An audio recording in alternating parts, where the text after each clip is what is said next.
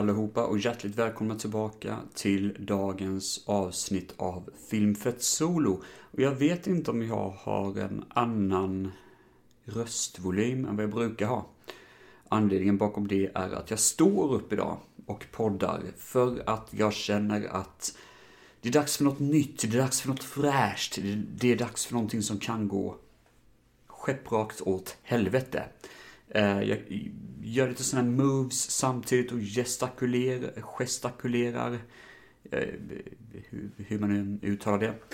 Och eh, jag ska också ta på mig några speciella handskar med. Nu tänker ni säkert, vad fan, vad håller han på med? Och det undrar jag också.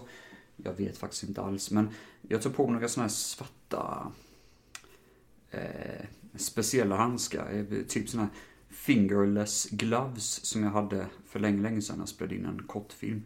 Oj, fel handske där. Um, men ganska schyssta för de har sådana cardboardband. Så, uh, ehm, nej, det är inte alls det. det är, jo, det är det. Men med fejkad knapp ovanpå. Um, och uh, de är lite goa sådär. Ibland har jag på mig dem när jag skriver. För jag känner att det kan vara ganska gött att ha liksom sådär atmosfärisk fil, att man går in i en viss roll och så känner man sig ganska cool. Det spänner åt lite coolt om handsken. Men den har spruckit här, ena sömmen har spruckit lite grann så de är lite söndriga.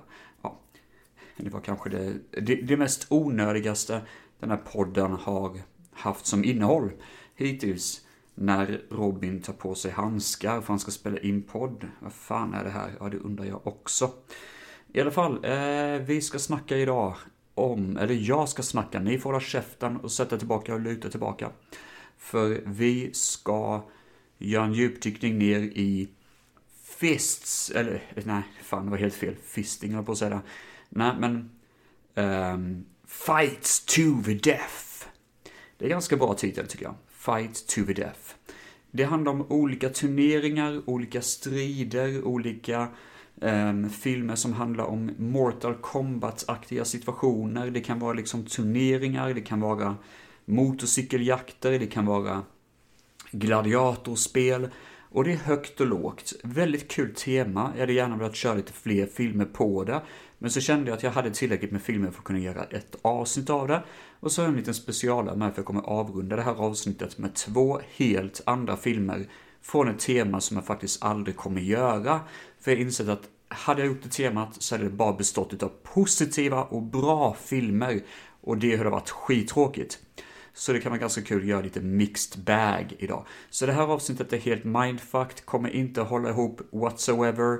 Och det är då lika bra att man bara bryter mot allt som är normalt och gör någonting helt jäkla katastrofalt redan från början. Um, och redan nu är det helt jävla anarki. För jag kommer börja med en film som jag egentligen inte har tillåtelse att recensera.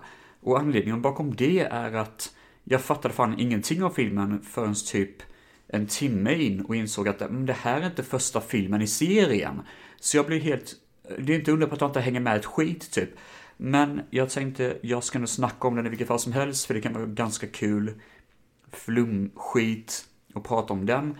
Eh, Mortal Kombat Eh, Mortal Kombat Legend Battle of the Realms heter den. Ja, man märker ju redan nu att det avsnittet kommer bli helt fucked up. Eh, jag kommer hata när jag redigerar det här. Jag kommer skämmas som fan. För att jag ändå spelat in det här avsnittet överhuvudtaget. I alla fall. Eh, Mortal Kombat Legends Battle of the Realms dök upp eh, på HBO var det. Och jag tänkte att ja, det här kan vara kul att kolla på. Ehm, jag trodde bara det var en film, men tydligen så visade det sig att det finns en ytterligare en film som har kommit ut förra veckan. Det var därför jag såg den här filmen, för jag tänkte att vad kul, det kanske blir en trilogi. Och ja, det är ju en trilogi, men det är inte på det sättet jag trodde det var. Jag kommer förklara varför lite senare. Um, det är en animerad film, anime-film, som kom ut 2021, tror jag det var.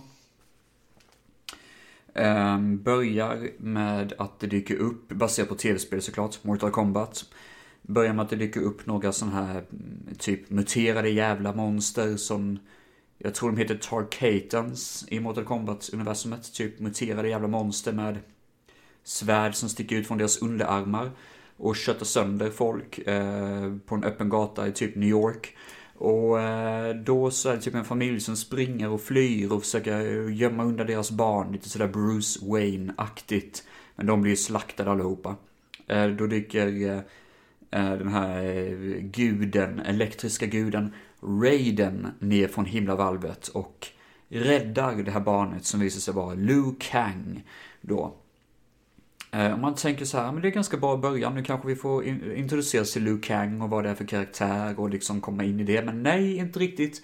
Utan direkt efter det så får vi se ett stort krig ute i det alternativa universumet som heter Outworld, som är typ ett alternativt universum från jorden.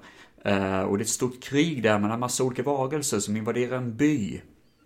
Och jag tänkte att ja, den här filmen är inte så lång, så det kanske är smartare att liksom inte göra för mycket frågetecken i början av filmen. Man kanske ska förklara vissa saker innan man hoppar på nästa storyline. Men skitsamma. Det gjorde inte de, utan de gjorde liksom att det ska vara krig. Och det dyker upp en massa karaktärer vi känner igen från Mortal Kombat-universumet. Och kom ihåg, alltså det här är den första filmen i Mortal Kombat Legends-universumet som jag har sett.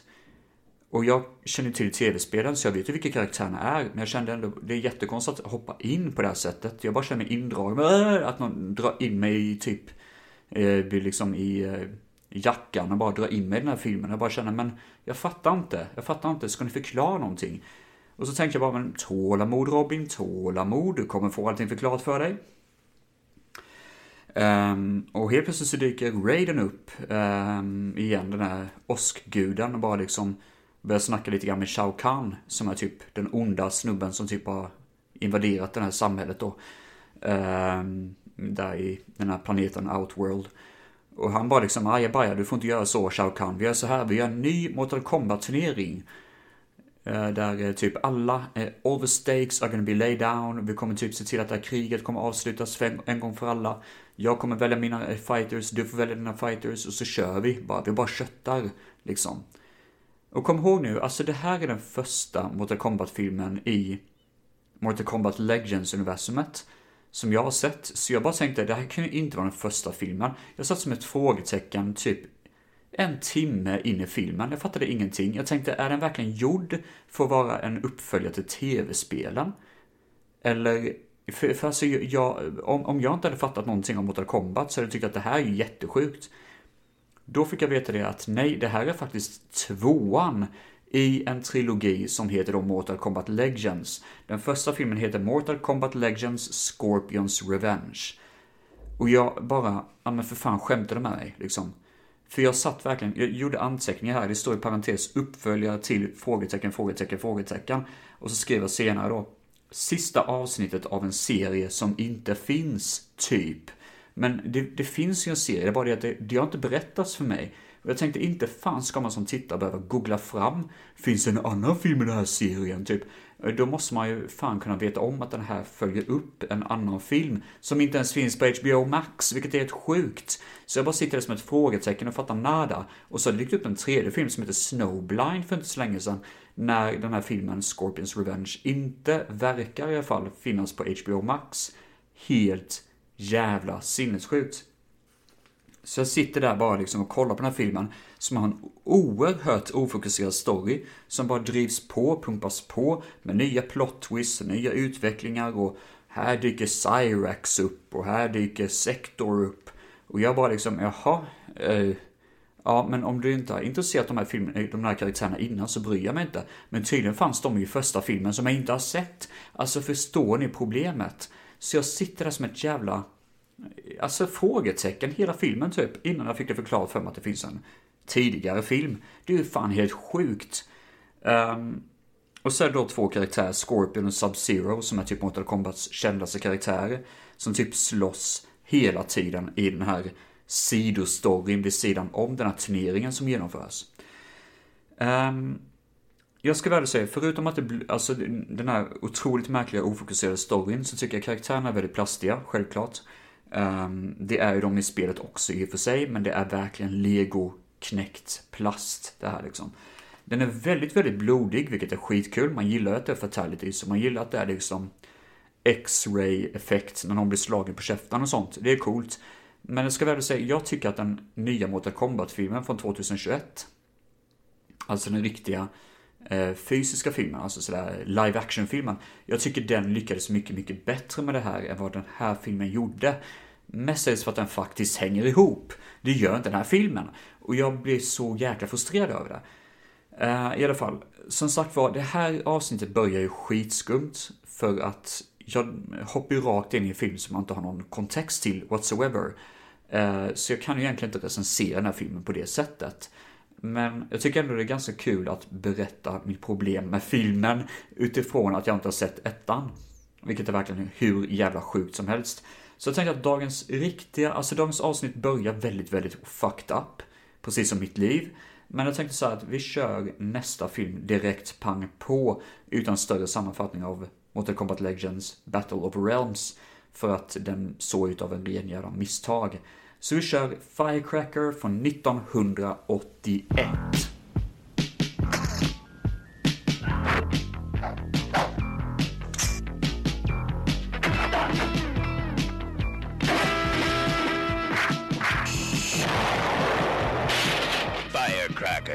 See Jillian Kestner, grand prize winner at the Black Belt Olympics.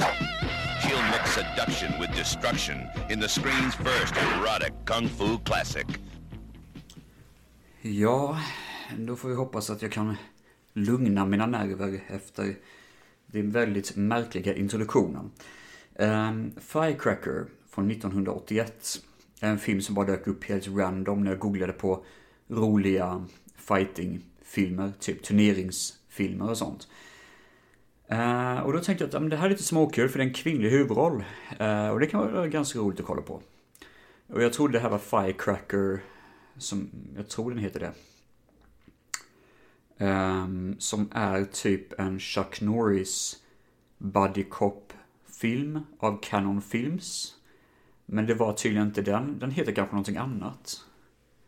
Det kanske inte är den jag tänkt på, men jag trodde det var den jag googlade fram av misstag där liksom, men det var det inte. I alla fall. Um, det börjar då med en turnering. En ganska billig scen, typ mitt ute i ett, Eh, ja vad ska man säga, eh, en ödebyggnad, typ som man har byggt som en liten sån här arena. Ehm, och det är en kille då som slåss mot tre stycken olika karaktärer. Eller han får välja vem av dem han ska slåss mot, så han väljer, det vill jag slåss mot, typ liksom. Och den här killen kallar jag, jag hade inget namn på honom då, så jag kallar honom för Mr Mullet. Vi får senare veta att han heter Chuck. Men han har typ liksom jättelångt hockeyfrilla hår och en tjock jävla mustasch som är skit 80-tal liksom. Eh, han är inte superbiffig, men han är ändå liksom en ganska kul eh, alltså uppseendeväckande skurk liksom. Ehm, men han väljer en snubbe då som han börjar slåss mot och så typ tar han ett svärd och sticker honom i buken med, som mördar en kille på den här scenen då. Eller arenan. Och då är det en kvinna som råkar se det här, för hon är med på arenan och tar lite smygfoton. Och hon blir upptäckt så hon dras ut ur arenan. Och där klipper vi till introt på filmen. Där en kvinna som heter Susie Carter slåss mot kameran med svart bakgrund. Samtidigt som vi ser intros, liksom, introtexten. Som att, det, det är som att hon gör sparring mot kameran typ. Och man ser att hon kan ju slåss, hon är ju rätt duktig på det här liksom. Och så lite gosig sådär 80-talsmusik. Uh, eh, Susie Carter introduceras vi till ganska snabbt, som sagt var. Uh, hon söker efter sin syster som försvann där i början av filmen. Uh, och kommer då till Filippinerna fick jag veta sen att det var. Jag visste inte riktigt vad det var för land. Men går runt och söker sig runt lite grann. Och kommer till en bar där hon då ska bo på ett hotell. Så hon får ett rum. Och sen så går hon ut i baren igen och då är det typ full jävla slagsmål. Och det kommer från absolut ingenstans. Det är oerhört märkligt klippt. Det är bara liksom full out war. Direkt liksom, det är krig typ. Och man fattar inte mot vilka det är liksom. Men då inser man att hon kan ju slåss och så är det typ två andra killar. Bartendern och en snubbe till som liksom slåss vid hennes sida då. Och det är skitcoolt. Det är ju härligt. Liksom. Asröjigt. Vi är åtta minuter in och vi får redan nu en, oh, coolt, häftigt tempo liksom. Eh, sen så blir de typ polare. Och bartendersnubben vet jag inte riktigt vad som händer med honom, för han försvinner sen i filmen. Det kan vara att jag kanske zonade ut lite, men han försvann. Ehm, men den här andra killen som man fortfarande inte vet namnet på, han är typ hennes polare resten av filmen. Och jag tror inte vi får veta vad han ens heter, men skitsamma. De träffades på en bar och nu är de polare, typ liksom. Um, i alla fall så får hon veta då, Susie Carter, att hennes... Jag vet inte varför jag säger hela namnet, Susie Carter, men det är ganska härligt namn, typ. Hon får veta att hennes syrra letade efter en skummis. En eh, generisk kokainbaron som är blond och, eh, ja, lite halvtråkig, typ. Um, och den här Chuck då, den här martial arts-snubben från början av filmen, han är hennes, eller han är den här kokainbaronens då eh, kollega. Så eh, då började Susie då gå i systerns spår för att ta reda på vad hände med Susie, typ. Så hon börjar typ infiltrera en, en fightklubb och liksom sakta men säkert nästla sig in i den här historien och ta reda på vilka är det jag har att göra med.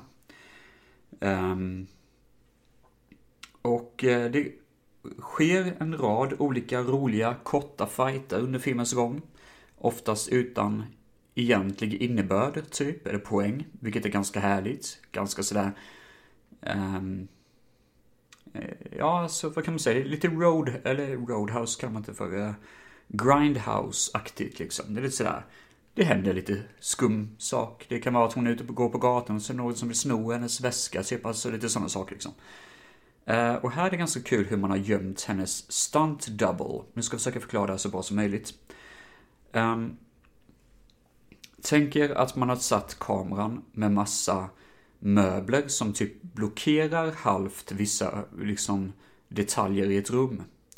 Um, typ som skydd kan man säga. Um, och Susie kommer springandes mot kameran. Hon tar skydd bakom typ ett uh, skåp, ett högskåp. För att det ska se ut som att hon liksom gör en sväng där och så ska hon hoppa på ett bord som står bakom högskåpet.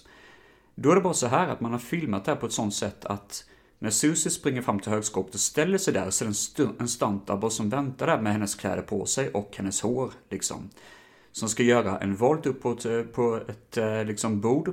Hon måste hela tiden, stuntdouble måste alltid ha ansiktet bort från kameran. För att det ska se ut som att det är Susies skådespelare som gör stuntet. Eh, samtidigt som hon typ håller på att sparka ner massa personer från bordet liksom. Och sånt, alltså det är så enkelt gjort. För när den här karaktären sen hoppar ner på bordet, på andra sidan bordet säger vi. Då har den riktiga Susie kanske, eventuellt, men krypt ner under bordet under tiden personen gjort en massa stunts på bordet och liksom gömt sig på andra sidan bordet. Så när stunt med personen försvinner in bakom där så kan hon bara poppa upp bakom bordet som att hon har gjort alla de här sakerna och sen springa vidare. Det är movie magic. Jag tror man kallar det för blocking, tror jag det heter när man blockar en stunt, eh, double, och jag tycker det är så snyggt gjort liksom. Jag hoppas jag inte förklarar det för komplicerat för er, eh, men eh, då får ni skylla er själva att ni är idioter. Ehm, um, nej, men ärligt talat, det, det, är kul, roliga actionscener. Uh, däremot så är det vissa scener som är verkligen jättekonstiga. För i och med att Susie är en kvinna, så är det typ att hon råkar riva upp sin uh, klänning och hon råkar bli topless vid ett tillfälle. Och då är det att det står en låda bakom henne på ett bord. Eller bakom henne i den scenen. Där det står Rackmasters på lådan. Eh, och det är en sån sak man bara liksom, ja, jag, vet, jag tror faktiskt inte filmen är smart nog att veta om att det blev ett skämt där. Jag tror inte den är det. Men var det medvetet så är det faktiskt ganska, alltså, smaklöst men ja, man får ändå ett poäng för det. Um, och eh, hon blir också upp... Alltså Chuck ska ha sex med henne och skär upp hennes byxor, hennes trosor med en kniv. Det är jättekonstigt och det ska vara sensuellt och vackert och sexigt men det är fan bara sjukt och fucked up. Fast hon gör ju samma sak med, med hans kläder i och för sig men... Ja, det är ganska konstigt faktiskt. Det blir det. Eh, sen så har man ju såklart, i och med att 80-talet, en jump scare. Då en katt dyker upp. Det var ganska märkligt hur man oftast i film döljer katter i som jump scare element. För här är det att den hoppar ner från en luftkonditionering rakt ner på ett sminkbord.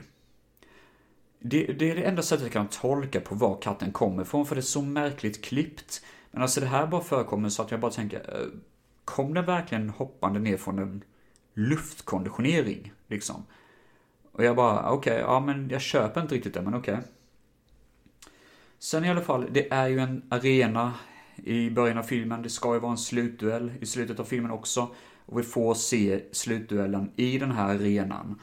Eh, inte så jättemycket fokus på det i filmen. Det är ganska sent i filmen, kanske de sista 10 minuterna.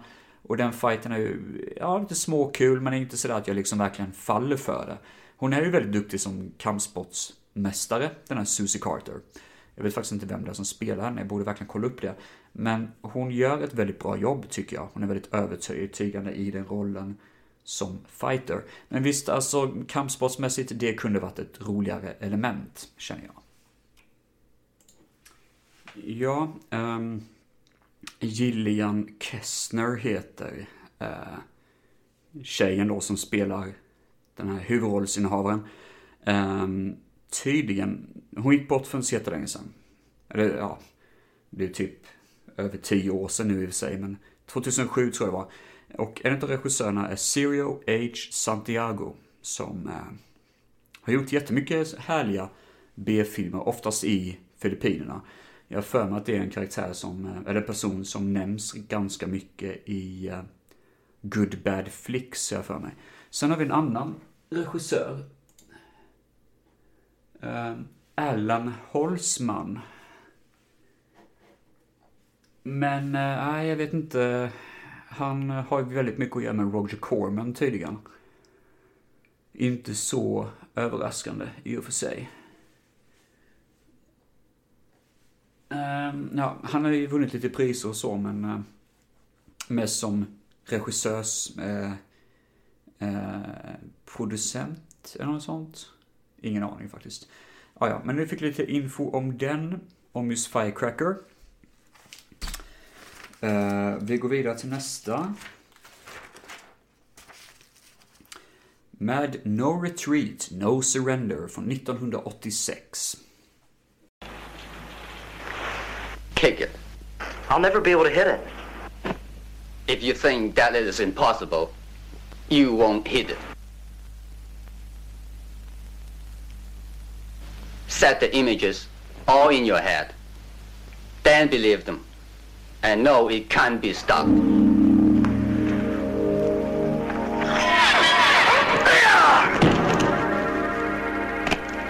Lidaga! I did it!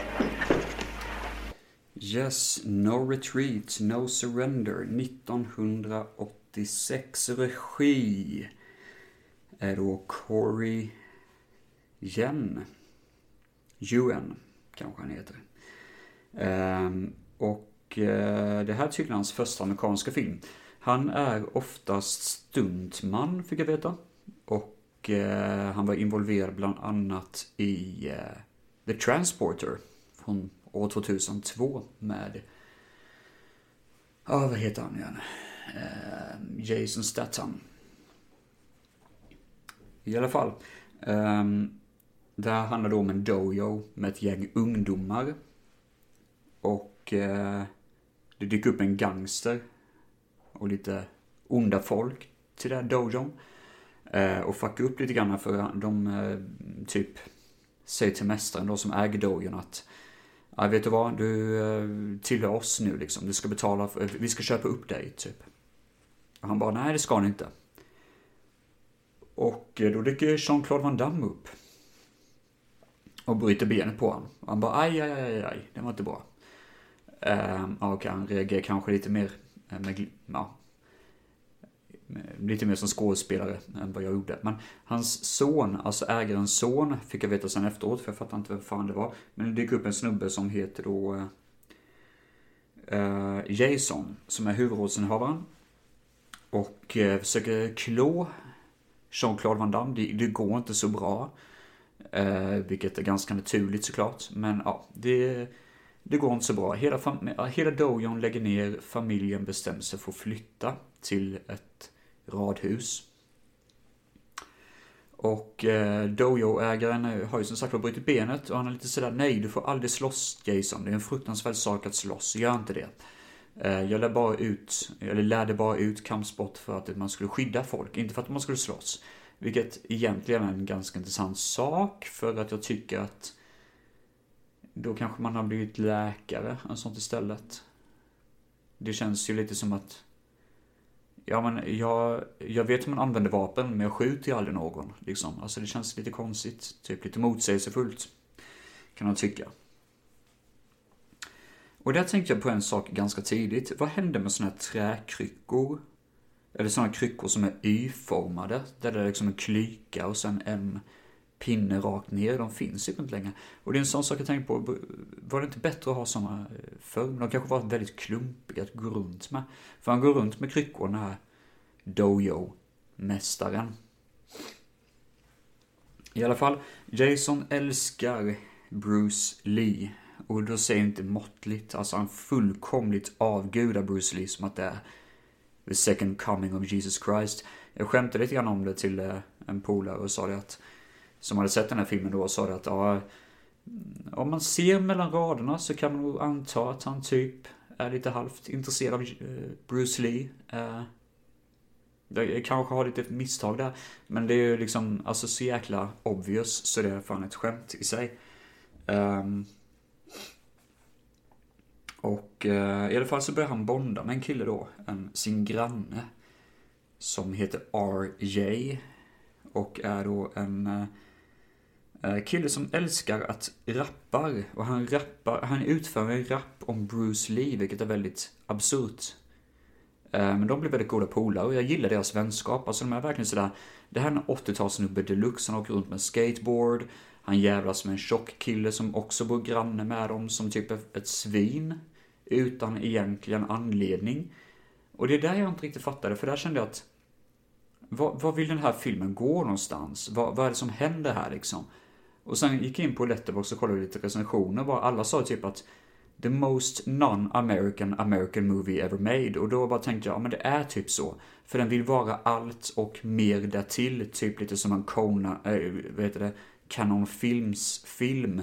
Där man bara liksom, så här i USA, man bara ja men det, det, är inte så. Liksom det här är helt absurd tolkning av USA. Men det är också det som är charmen för att det är den här ironiska självdistansen som gör att eller den, här omedvetna självdistansen som gör att den här filmen faktiskt funkar väldigt bra i sitt egna språk, typ.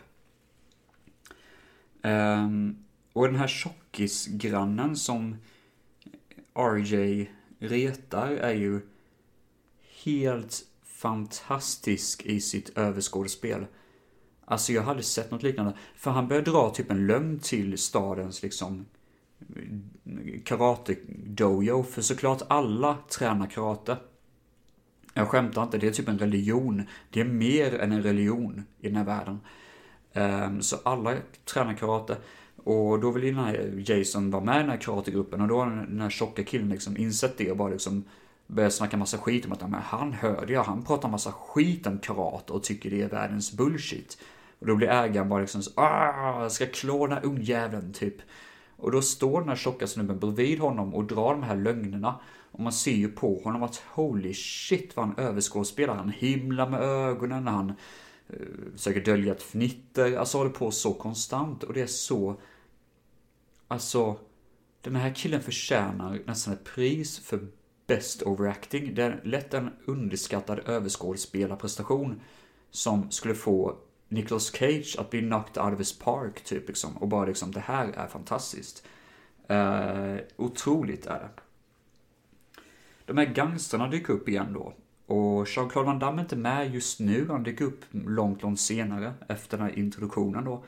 Men gangstrarna dyker upp och eh, vill ha en dojo och jag fattar inte varför de vill köpa dojos hela tiden. De är ute efter dojos hela tiden. Så på den här nya stället försöker de liksom pressa den här killen då att vi ska ha er dojo, typ. Och han bara nej, det ska ni inte. Och de bara okej, okay, men vi kommer tillbaka, typ. Och jag fattar inte riktigt vad grejen är med det. Det kan vara att det kanske var någonting som försvann lost in translation, för jag har inte sett den här filmen med text. Men jag är verkligen lost när jag ser det här. Jag fattar inte riktigt vad motivationen är. Uh, och som jag skrev i mina anteckningar, alltså det tog tid innan jag fattade att Jason bodde med sin pappa. För båda har typ samma ålder, så jag trodde typ att han bodde med sin bror som är lite, lite, lite äldre typ. Men pappa måste typ varit fem när han fick Jason eller något sånt. För det är verkligen jättesjukt. Um, och sen kommer det absolut bästa som, de absolut bästa grejerna som kommer i filmen kommer härnäst då. För att Jason börjar drömma om Bruce Lee har Alltså han dyker upp som en nattlig vision och liksom ska träna Jason i en dröm till att kunna slåss liksom. Och han dyker upp natt efter natt efter natt. Som en typ av hallucination. Det här får du för det första aldrig förklarat för sig när övernaturliga elementet bara dyker upp. Och man bara okej. Okay. Och för det andra så är ju den här skådespelaren inte ens i närheten lik av Bruce Lee. Han är inte ens, alltså, nej, det, det stämmer inte alls liksom. Man kan inte dra de parallellerna. Men direkt så är det typ bara, det är Bruce Lee bara. Nej, men det är det inte. Det är inte så likt liksom. Och det är verkligen, en sån sak skulle aldrig kunna göras idag. Alltså tänk dig typ, ja, nu lever de flesta skådespelarna jag kan komma på, men tänk en aktör som har gått bort. Vi säger typ Adam Alsing säger vi. Låt oss säga att en stand-in Adam Alsing dyker upp i ett tv-program, ett svenskt tv-program. Och man bara, åh, det är Adam Alsing. Bara, nej, det där är inte Adam Alsing. Det där, nej. Don't do that, liksom. Det hade inte funkat idag. Och det är det som är så sjukt när man tänker efter att Bruce Lee, sådana här Bruce Lee exploitation som det hette, där man exploaterar en person som var död. Eller likadant Elvis impersonators som typ ska härma Elvis. Att det ens är tillåtet. Eller ens är en okej okay grej för sin tid. Det är ju väldigt märkligt. Fast där går gränsen lite grann med Elvis, för Elvis var ju inte riktigt Elvis. Där hyllar man, eh, det är min hyllning till en person som jag tycker folk gör. På ett annat sätt. Och här försöker man väl göra det med, men det blir mest bara rasistiskt på något vänster tycker jag. Eller jag kanske har helt fel med mina åsikter. Men i alla fall. Um, I en av de här uh, segmenten tränas upp av ja, Bruce Lee, med citattecken, så är det då en låt som heter Hold On To The Vision som är en av mina favoritlåtar, alltså den enda bra låten i filmen. Och en av anledningarna till att jag ville se filmen för att jag vet om att den låten är med. Och jag bara tänkte yes, Hold On To The Vision dyker upp där liksom.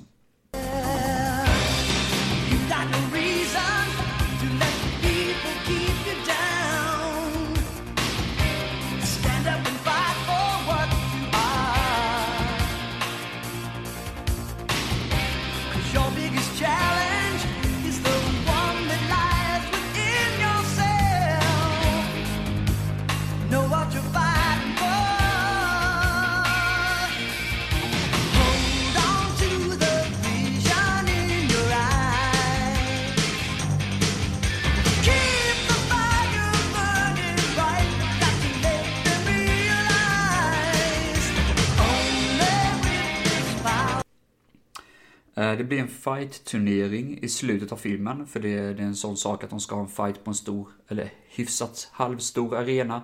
Den är mindre än vad den var i Firecracker faktiskt. Men i alla fall så ska de slåss där, och då dyker såklart Jean-Claude Van Damme upp och är skithemsk och brutal mot allt och alla. Och där så ska vår huvudhjälte då slåss mot honom liksom i finalen. För det är typ att han mörbultar allt och alla, han blir som en jävla killing machine. Och alla blir typ jätteförbannade och då får Jason nog och bara nej nu jävlar och hoppar över repet och bara börjar sparka skiten i honom. Typ. Och den striden är faktiskt riktigt cool. Det kan vara en av de bästa Sean Van Damme, alltså Van Damme ögonblicken. Jag tror faktiskt det, för det känns så jäkla äkta. Det är så hårt gjort. Och det är en prestation som visar så här bra är, eller var, ja han är väl fortfarande jävligt bra, Van Damme. Så det här kan han verkligen göra. Han är top of his game liksom. Jag tycker den fighten är bättre än någon av fighterna gjorde i Bloodsport och jag fucking älskar Bloodsport. Så där ser man liksom hur, hur bra det här faktiskt är. Uh, nej men alltså no, no Retreat, No Surrender är faktiskt en schysst film. Jag rekommenderar verkligen att se den. Den är verkligen en titel från 1986 utan tvekan och eh, jag hade bara en god tid när jag såg den. Uh, men alltså, jag är ändå lite grann sådär, jag ska ändå försöka sammanfatta det i slutet, men jag är lite sådär, den är nog inte lika bra som Firecracker. Jag tyckte Firecracker var roligare att se, för att den här filmen har sina jävligt så eh, sömniga ögonblick liksom. Men de grejerna som pikar i den här filmen är roliga att se. Det är väl det jag vill komma till. Men nu tycker jag vi tar en liten mikropaus och då kan vi lyssna lite grann på Hold On To The Vision. Och sen efter det så kör vi Death Sport från 1978. Då ska vi hoppa på lite motorcyklar och köra framtidsrace. Never surrender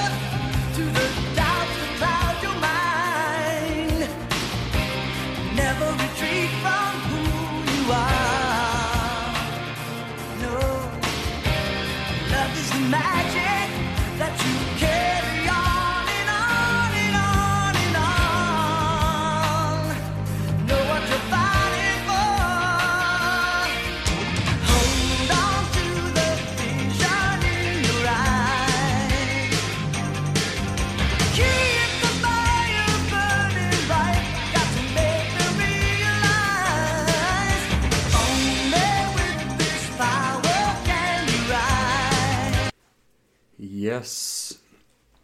Tillbaka igen med Death Sport från 1978.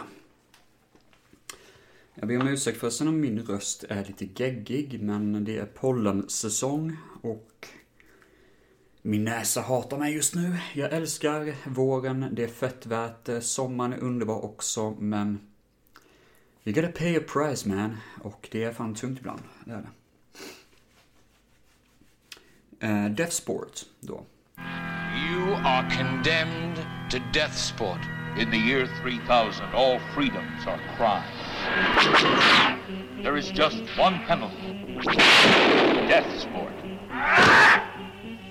David Carradine and Claudia Jennings are super warriors, I am my only master. lovers, imprisoned and separated with only one chance for survival. Fight me. I'll see you both in hell.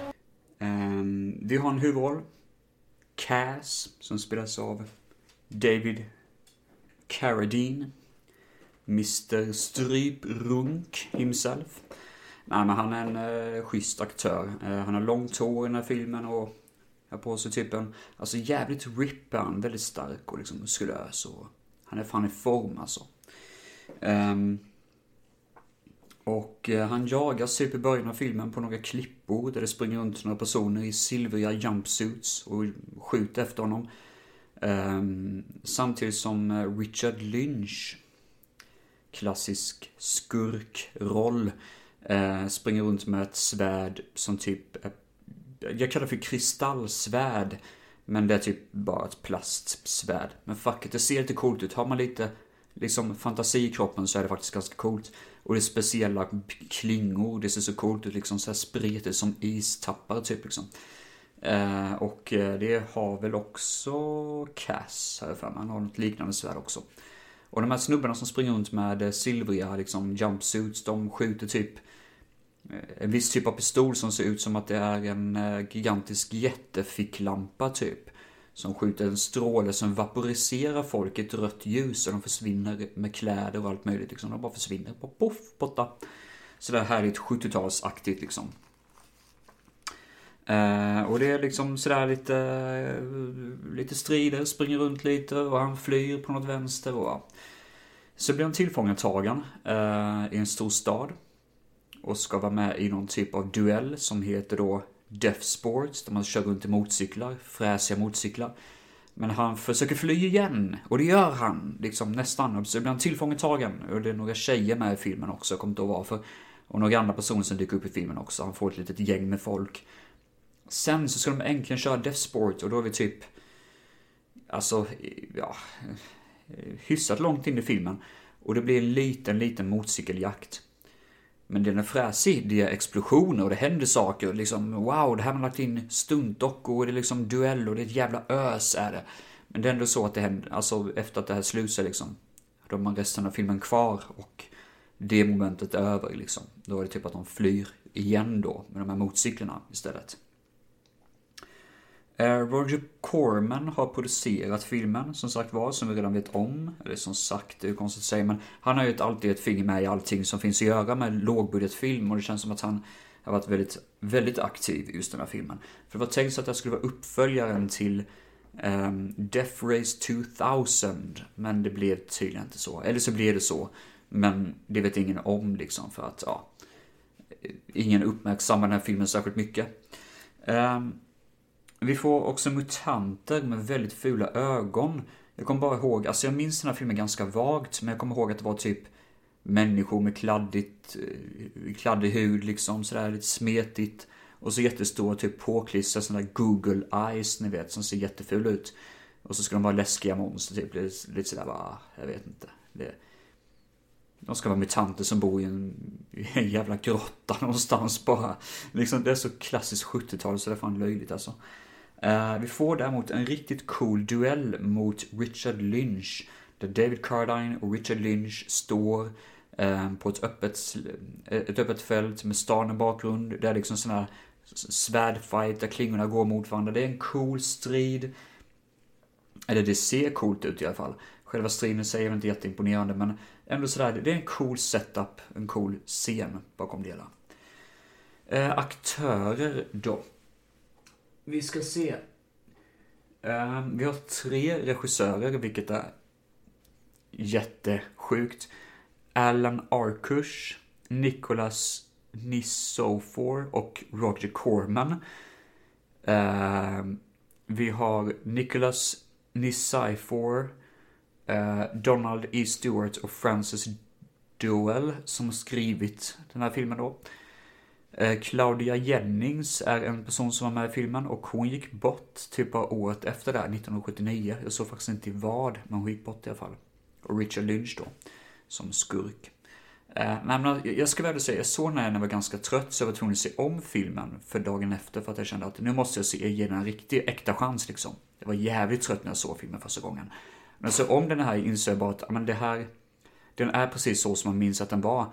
Den är fruktansvärt osammanhängande otroligt ogreppbar och liksom bara så otroligt, alltså man blir så IQ-befriad när man ser att det inte är så härligt att kolla på.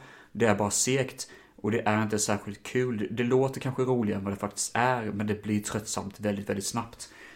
Um, jag skulle nog rekommendera faktiskt att se trailern. Det räcker nog faktiskt på den här filmen för att den är bara liksom, den tar typ aldrig riktigt slut och man vill ju se den här duellen med motorcyklar och det kommer aldrig riktigt dit. Så nej, inget större fan av just Deathsport. Men jag tycker att vi ska dra oss vidare till vad som är ursprunget av arenor och fighting när det kommer till strider för underhållningens skull. Vi pratar om gladiatorspel i The Arena från 1974. Exciting new spectacle of the splendor and savagery of ancient Rome. History's most bloodthirsty entertainment was pursued by the Romans, who taught the world how to fight. They enslaved the most sensuous women to titillate the perverted pleasures of the Roman public. Pam Greer, defiant and untamed. I am a Maui. Margaret Markov, determined and proud. Stop! Yes. Um, producerades av New World Pictures. Ett ganska känt filmföretag nu för tiden. Ehm, eller de hade en väldigt stor period i alla fall, de var väldigt kända. Joe Dante har klippt filmen, han som gjorde Gremlins, det är ganska småkul att veta om. Um, Pam Greer är med i filmen och det var därför jag ville se den här filmen för att jag tänkte Pam Greer, härligt kvinnlig afroamerikansk ikon på celluloid. Liksom, fan vad coolt det här blir. Eh, det börjar med en skogsritual ute i skogen med några vita människor, typ. Alltså sådär, ja, tribes, liksom sådär. Man håller på med någon ritual och så dyker det upp en massa soldater och typ knockar ner och dödar folk och så tar de eh, lite slavar, då bland annat en kvinna. Sen så händer exakt samma sak med en afrikansk eh, tribe, alltså sådär släkte, eller vad man ska kalla det för. Exakt samma sak. Och då tar de Pam Greer. Så då fattar vi att, ah, okej, okay, vi har två karaktärer, huvudrollsinnehavare troligtvis, kidnappades av samma grupp, förs till en stad som heter Brundisum. där fyra slavar ska säljas. Ehm, och de säljs då till en flamboyant herre som sitter i en sån här liten bärkorg, typ, som man, eh, med två pinnar, ni vet, som, man, som den heliga graalen som slavar bär på. Och då så ska han köpa alla fyra. Och liksom slavhandlaren bara Är du säker på det? Bara, Jajamensan, säger den flamboyanta herren och bara ha ha ha. Och så bara, är du säker att jag kan hantera fyra kvinnor? Säger slavhandlaren. Och han bara, nej, ja, så ska man ha dem. Mm. Så lite sådär flamboyant och lite tramsigt, bögigt typ. Lite så. Uh, nej, det, uh, jag tror ni förstår vad jag menar. Alltså att det spelas ut på ett sätt som kanske är lite um, överdrivet i och för sig. Men å andra sidan så kanske det var så på den tiden. Alltså på romartiden. Att det var väldigt så. Uh, flamboyant på ett extravagant sätt. Vad vet jag? Jag vet ingenting, som ni säkert redan vet om. Um, och kvinnorna är då slavar i ett harem eh, där eh, de tvingas dansa för drägliga män och verkligen jättedrägliga. De är sviniga och äckliga de här gubbarna. Det är väldigt perverst och smaklöst. Det är mycket nakenscener och mycket liksom slemmigt där. Det är väldigt, väldigt slemmigt och äckligt. Eh, men det är gladiatorspel i staden också. Det är typ det stora. Alla ser fram emot gladiatorspelen. Och det är herrar som slåss mot varandra med svärd och yxor och allt möjligt liksom. Ehm, och kvinnorna börjar slåss också för att de eh, blir sura på att deras gubbar då liksom dör i strid ute på gladiatorarena och de börjar tjafsa med varandra och börjar slå varandra i köket. Vilket gör då att vissa män blir lite upphetsade bara säger att oj, det här är ganska det här är ganska intressant, de här kan ju faktiskt slåss. Vi slänger ut dem också i, i arenan då, så det blir gladiatorspel mellan kvinnorna också. Um, och eh, där tvingas då Pam Greer till slut att döda en av sina kompisar. Eh, och det gör då att den skalliga gladiatorn som är då en utav eh, den här kompisens pojkvän, kan man väl säga blir rasande över att hans favoritkvinna dött på eh, den stora scenen liksom. Och eh, börjar grubbla på att göra revolt mot cheferna som har arrangerat det här liksom. Och eh, det här gör att slavarna börjar bli lite intresserade av det här också, så det blir som en sån här tisseltassel att Ja, det kanske, det kanske är ganska skevt det här gladiatorspelen, vi kanske ska göra någonting emot det. Och det leder då till en väldigt rolig revolt i slutet av filmen. Eh, där det blir liksom soldater som slåss mot varandra, det är det är mycket, ja det är ganska härligt ryckt, alltså sådär rytm i filmens final. Eh, vad som är tacksamt är att filmen är ganska kort, den är typ 1.20 eller något sånt. Alla de här filmerna är ganska korta känns det som. Men eh, det som är lite jobbigt är det att filmen är fan rätt tråkig. Alltså det är det som är problemet med den. Den är väldigt 70-tal och inte på det här härliga sättet. Det är inte jättemycket strider i arenan. Och det är lite halvkul att kolla på, men inte tillräckligt för att jag ska bli intresserad eller engagerad av det. Jag sitter där och bara tänker liksom, ja, nu slåss de igen. Oj, han tappade sin kniv, oj, oj, oj, men han, nu är han uppe på benen igen. Ja, det är bra. Nu slåss de igen. Alltså håller på sådär liksom, och det går ganska långsamt. Knivar och svärd och kedjor som slungas, det låter häftigare än vad det är. Kanske just för att det är så segt filmat. Eller det, det, är någonting med det som får det att bli ett foto som jag inte riktigt är intresserad av. Um, men ja, nu har jag sett den och jag har inte så mycket mer att tillägga. Det är en ganska mellanmjölkig film, absolut ingen film jag vill se igen och jag kände efter ett tag att ja, men det här är tröttsamt, på riktigt tröttsamt att se på. Och eh, det är där jag står än idag. Men det var min lilla recension av Verena från 1974. Sista filmen på just det här temat idag får bli Dragon Tiger Gate från 2006. Jag har den här på en ganska cool limited edition Steelbox DVD-utgåva som jag tycker är ganska mäktigt skrytobjekt. Två disk är det. Inklusive någon 55 minuters specialare, jag tror det är någon dokumentär, någonting jag har faktiskt inte sett vad det är för någonting. Eh, men det är så härligt med såna gamla DVD för det dyker upp trailers i början på filmen.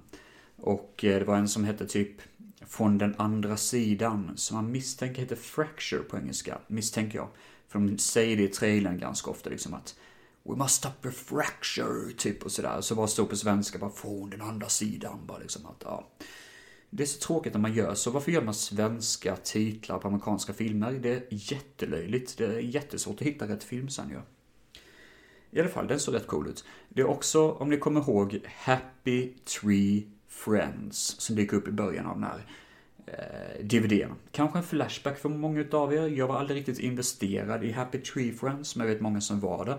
Så det kan vara lite kul att ge lite sån här nostalgi över det. Filmen då. Um, ja, Donnie Yen spelar huvudrollen. Han spelar då Tiger... Nej, nu ska vi se. Är det Tiger Wong han spelar? Ja, men det ska nog vara Tiger Wong. Det finns lite olika karaktärer. Jag tyckte inte han var särskilt lik sig själv heller. Han var rätt ung på den tiden, 2006. Eh, han spelar i fall, eh, vi säger att han spelar Tiger Wong. Ehm, och det är en kille som ehm, Ja, alltså det är någon skola som heter Dragon Tiger Gate. Och det var två bröder som typ växte upp i den här skolan. Den ena stack, den andra stannade kvar. Jag kommer inte riktigt ihåg vem utav dem det är, för den här filmen är rätt flummig på att förklara det faktiskt. Men en snubbe sticker, den andra stannar kvar. Um, och eh, det det är en skola för kampsport för ungdomar, oftast uteliggare liksom. Uh, som inte har något annat hem att vända sig till. Uh, samtidigt är det typ två gangstrar Mahong och rivalen Kun som slåss över ett plakat. Är det någon typ av symbol för makt där? Det ser ut som en typ en... Eh, ett, ja, något typ av smycke, något sånt där. Uh, eh, de ska göra någon typ av transaktion där, men det går åt helvete för att våra hjältar åker typ sno den av misstag så att jag fattar inte riktigt. Det är jäkligt flummigt. Uh, ja. Alltså jag ska väl säga, storyn är helt nonsens. Jag såg det här i två sessioner. För att jag var lite halvtrött första gången, men jag hängde ändå med i storyn. Men kände ändå det att jag fattar inte vad fan den här filmen handlar om. Och jag vet om att många känner samma sak. Storyn är absolut nonsens. Actionscenerna är däremot helt insane. Um, vi pratar om ett vildsint hav av motståndare som springer liksom som en armé mot en enda person som gör så mycket roundkicks och liksom häftiga moves, liksom sådana här twirl kicks och allt möjligt. Oftast mycket sparkar faktiskt. Som får fienden att flyga bort som en vind liksom. Så det är verkligen som ett hav av, ett stormigt hav av fiender som går mot en specifik person. Och det är så mäktigt att se det här. Särskilt i öppningsscenerna är helt out of this world. När det är en restaurang som blir strids, eh, en stridszon för det. Finalen är också riktigt häftig och en scen i mitten där en kille ska gå emot en armé med hjälp av ett baseballträ och det går inte särskilt bra liksom. Eh, vi har Nunchucks-killen Turbo som dyker upp också som är en ganska cool karaktär. Eh, som eh, liksom eh, är då en polare till huvudkaraktärerna kan man väl säga. Ehm, um, huvudkaraktären heter då Tiger Wong och så finns hans polare Dragon Wong som är typ hans bror. Någon av dem stack, jag tror det är Dragon som stack tror jag. För han har på sig en svart läderjacka och är lite edgy, lite cool, lite sådär liksom. Och Tiger Wong har på sig liksom en blå tröja med typ åsksmällar på. Eller sånt. Alltså jag, jag, vet inte vad jag ska säga. Alla karaktärerna har på sig jättekonstiga kläder. Men mest av allt är det perukerna. Om ni går in på Letterbox och kollar på filmen eh, får, får ni se att nästan alla kommentarer som är halvt negativa har att göra med perukerna. Vad är det för typ av peruker den här karaktären har på sig? Det, jag läste som bäst när en person skrev att det är som att någon har köpt alldeles många peruker och tvingas använda alla perukerna i filmen. Och bara liksom, nu har vi hundra peruker här. Bara använd allt typ. Och det är jättelöjligt och väldigt lustigt att se. För att tydligen sa man en viss typ av hårfärg om man ska vara en tonåring. Även om man ser ut som att man är typ 25 eller 30 liksom. Um, och eh, likadant att cargo pants. Alltså huvudkaraktären har på sig cargo pants. Och det är en sån sak bara liksom det känns så otroligt märkligt att ha på sig det. Alltså sådana nästan tjockare militärliknande byxor. Det bara känns så konstigt. Eh, alltså sådana här, ja, jag vet inte, det bara känns så opraktiskt att ha det på sig på något vänster. Det känns som att man tappar hela tiden brallorna konstant. Om man ska göra eh, high kicks och, eh, ja, fistfighting liksom. Ehm, men som sagt var, förutom ett vildsint hav av fiender och coola strider som verkligen finns i filmen, så har vi också en huvudskurk som är supermäktig och typ övernaturliga krafter. I stort sett, vilket inte riktigt förklaras i filmen. Eh, han har också på sig metallmask och är awesome. Men dyker bara upp i filmens typ sista akt, så vi känner ingenting för honom, förutom det att han är faktiskt jävligt cool att se. Um, och uh, vi har också väldigt vacker dekor. Uh, dataeffekterna, visst, de har ju åldrats där, men det funkar ändå att se liksom. Men dekorerna och miljön är någonting som verkligen glänser igenom. Och det känns som ett sån här schysst Playstation 2 tv-spel med coola miljöer och liksom det här glänsande häftiga guldstatyer och liksom sådär orientalisk inspirerad mark, eller det här är ju en asiatisk film såklart. Så. Ja, men den är baserad också på en manga, självklart, som typ har över hundra avsnitt typ och eller hundra säsonger känns som för en sån serie som aldrig kommer ta slut tydligen, har jag fått veta. Um, ja, men Dragon Tiger Gate, alltså det är en hyfsat okej okay film. Absolut nonsens i story, skitbra action, men transportsträckorna dit är ett sega.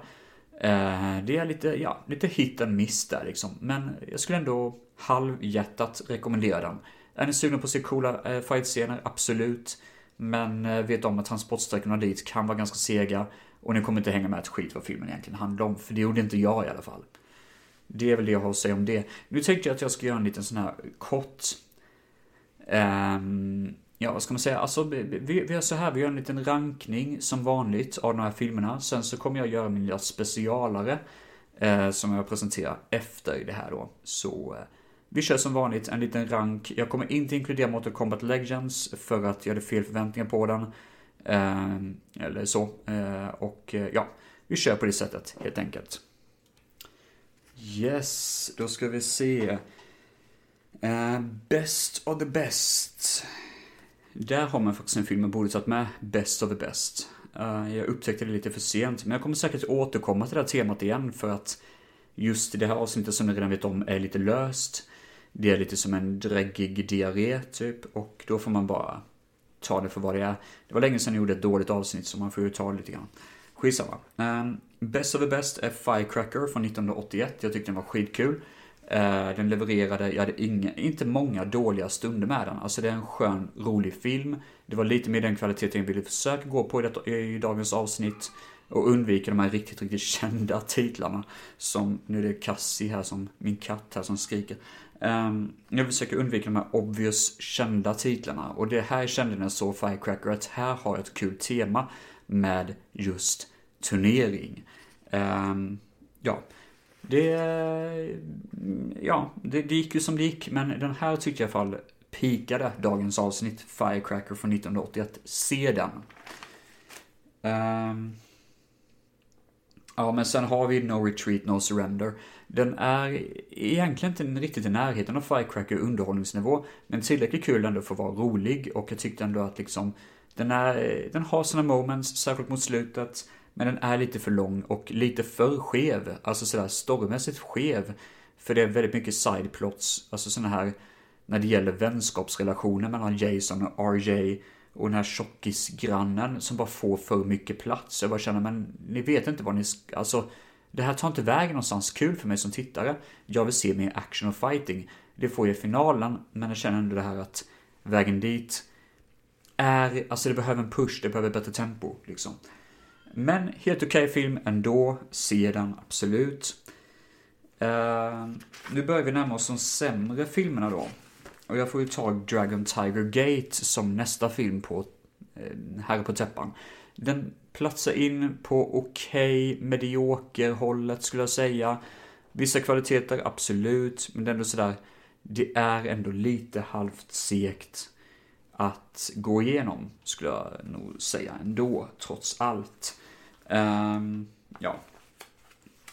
Så uh, den är lite medioker. Och uh, Den som jag faktiskt skulle säga är dålig faktiskt. Det är The Arena. Det är en dålig film. Den är inte kul, den är seg, det låter roligare på pappret än vad det är och det... Det är bara tjatigt att kolla på liksom. Det är tjat. För att det är bara... Vad fan är poängen liksom? Och nej, jag känner bara lite sådär över den. Eh, och den som är sämst, och det här tycker jag genuint är sämst, det är faktiskt Death Sport. Noll underhållningsvärde förutom då såklart David Carradine och eh, Richard Lynch. På, på tok för dum för sitt egna bästa. Jag känner mig helt lost när jag såg den och tänkte, är jag helt jäkla tappad? Jag fattar ingenting av filmen. Och när, när jag har sett den så fattar jag fortfarande ingenting av filmen. Så nej, um, Death Sport är utan tvekan den sämsta of the bunch. Ja, det avsnittet blev faktiskt längre än vad jag trodde, men jag ska ändå göra min specialare för det har jag lovat till er. Saken är att jag skulle göra ett avsnitt som handlar om eh, svettiga sommarfilmer. Alltså ett avsnitt som jag kallar för rövsvett-tema. Men jag insåg det att typ alla de här filmerna är typ liksom, eller alla de, men de eventuella filmerna är typ bra. Inget av dem suger, inget av dem har någonting särskilt som man verkligen brinner för, utan allt är ganska, och så är det lite vagt med. Det, det är lite sådär, vad vill jag egentligen säga med det här? Så, ja... Gör du Kasse? Det är plast, vad vill du? Ja, ja. Um, ja, så känner jag lite grann sådär, ja, vi, vi tar väl och tar åtminstone en av filmerna till dagens avsnitt. För det har jag faktiskt lovat att göra en specialare till idag.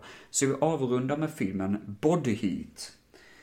Uh, jag har inte skrivit ner året på den, tyvärr.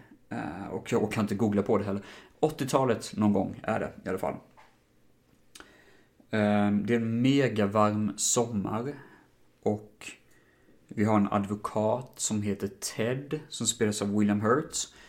Som har inte riktigt stagdat sig. Han åker runt, ligger runt med olika personer, oftast väldigt otrogen med olika relationer och sådär liksom. Och, eh, oftast involverade i olika kärlekstrianglar. Och eh, hans polare är då Ted Danson.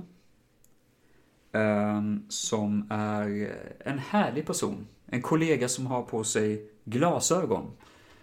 Jag vet inte varför det är en cool grej, men det, det, är bara någonting, det är inte ofta jag ser Ted Danson med glasögon. Eller jo, han har ju faktiskt det på sig i och för sig i eh, Simma Lugnt Larry. Men av någon konstig anledning har han en längre panna där. Jag tycker inte han har lika lång panna i den här filmen.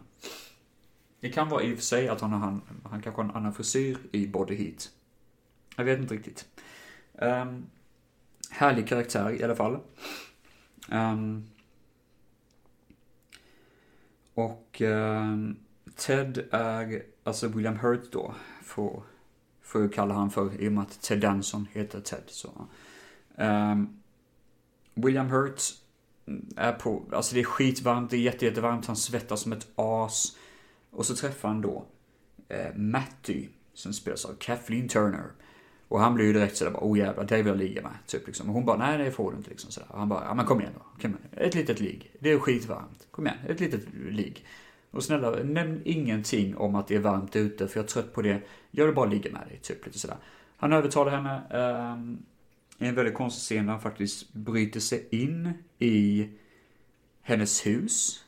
Vilket är väldigt absurt. Men det är typ en invitit av henne också på något vänster. Jag fattar inte, det är någon sexuell lek där som jag inte riktigt fattar. I hennes herrgård. Han bryter sig in i hennes hus för att få lite kåt sommarsex. Svettig sommarsex helt enkelt.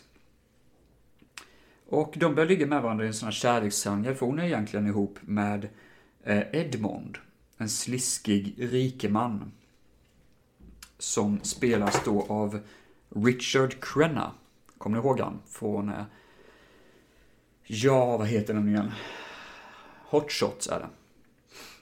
Um, en uh, riktigt sliskig gubbe, typ.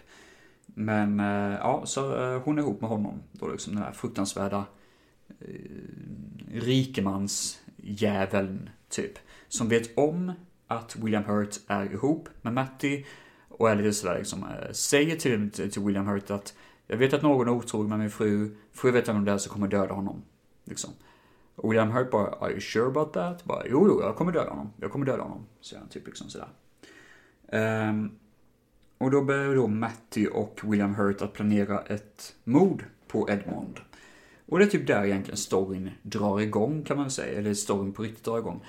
Um, vi har Mickey Rourke som är mekaniker. Han såg ju så jävla snygg ut i den här filmen. Alltså han, idag ser han ju sådär ut, för det var någon bilolycka han var med om och sånt. Men här såg han riktigt, alltså shit, det, det var... Fan, ja, det, det, är en tragedi att han egentligen inte var med i en sån här riktigt stor film. Eh, när han var ung egentligen, utan att det gick som det gick för honom. Idag är han ju ganska känd skådis, men han har ju typ förlorat förståndet lite också om jag inte förstått, om jag inte missförstår det i alla fall. Blivit ganska, ganska märklig person i alla fall. Eh, den här filmen är utan tvekan inspirerad av film noir. Det här är en neo-noir-film.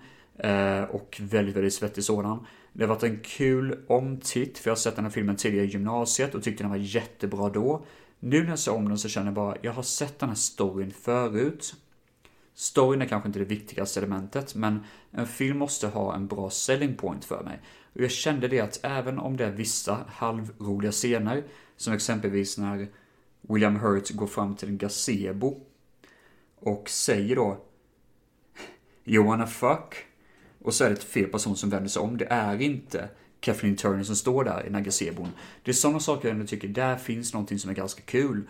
Det finns sådana saker som man bara känner, det här är spännande. Och det här otroliga hettan, den här vansinnesvärmen som gör att folk blir typ galna i huvudet och svettas som as. Sånt är härligt. Frågan är dock om det bär genom hela filmen och det är det jag inte tycker det gör. Det är en solid upplevelse. Ingen film jag känner just nu att jag vill se om. Jag tycker mer om konceptet och, och idén än utförandet. Uh, och ja, vi har väl inte så mycket mer att säga om den egentligen. Men ja, svettig film utan tvekan. Body Heat. Uh, solid upplevelse. Och uh, en liten extra film som jag bjuder på idag. Eh, ja, eh, jag vet faktiskt inte riktigt hur min plan är resten av året när det kommer till avsnitt. Vi får se helt enkelt. Jag ser film hela tiden och brukar anteckna hela tiden, komma på ett tema så försöker jag göra det. Men jag har, eh, jag bara går på känsla just nu. Hoppas avsnittet ändå var helt okej okay för er. Eh, för mig var det roligt att köra. Nu ska jag leka lite med min katt och eh, se till att hon får lite godis i kroppen. Och sen så ska jag sätta mig på balkongen och njuta av kvällssol. Ha det så gott allihopa. Hejdå!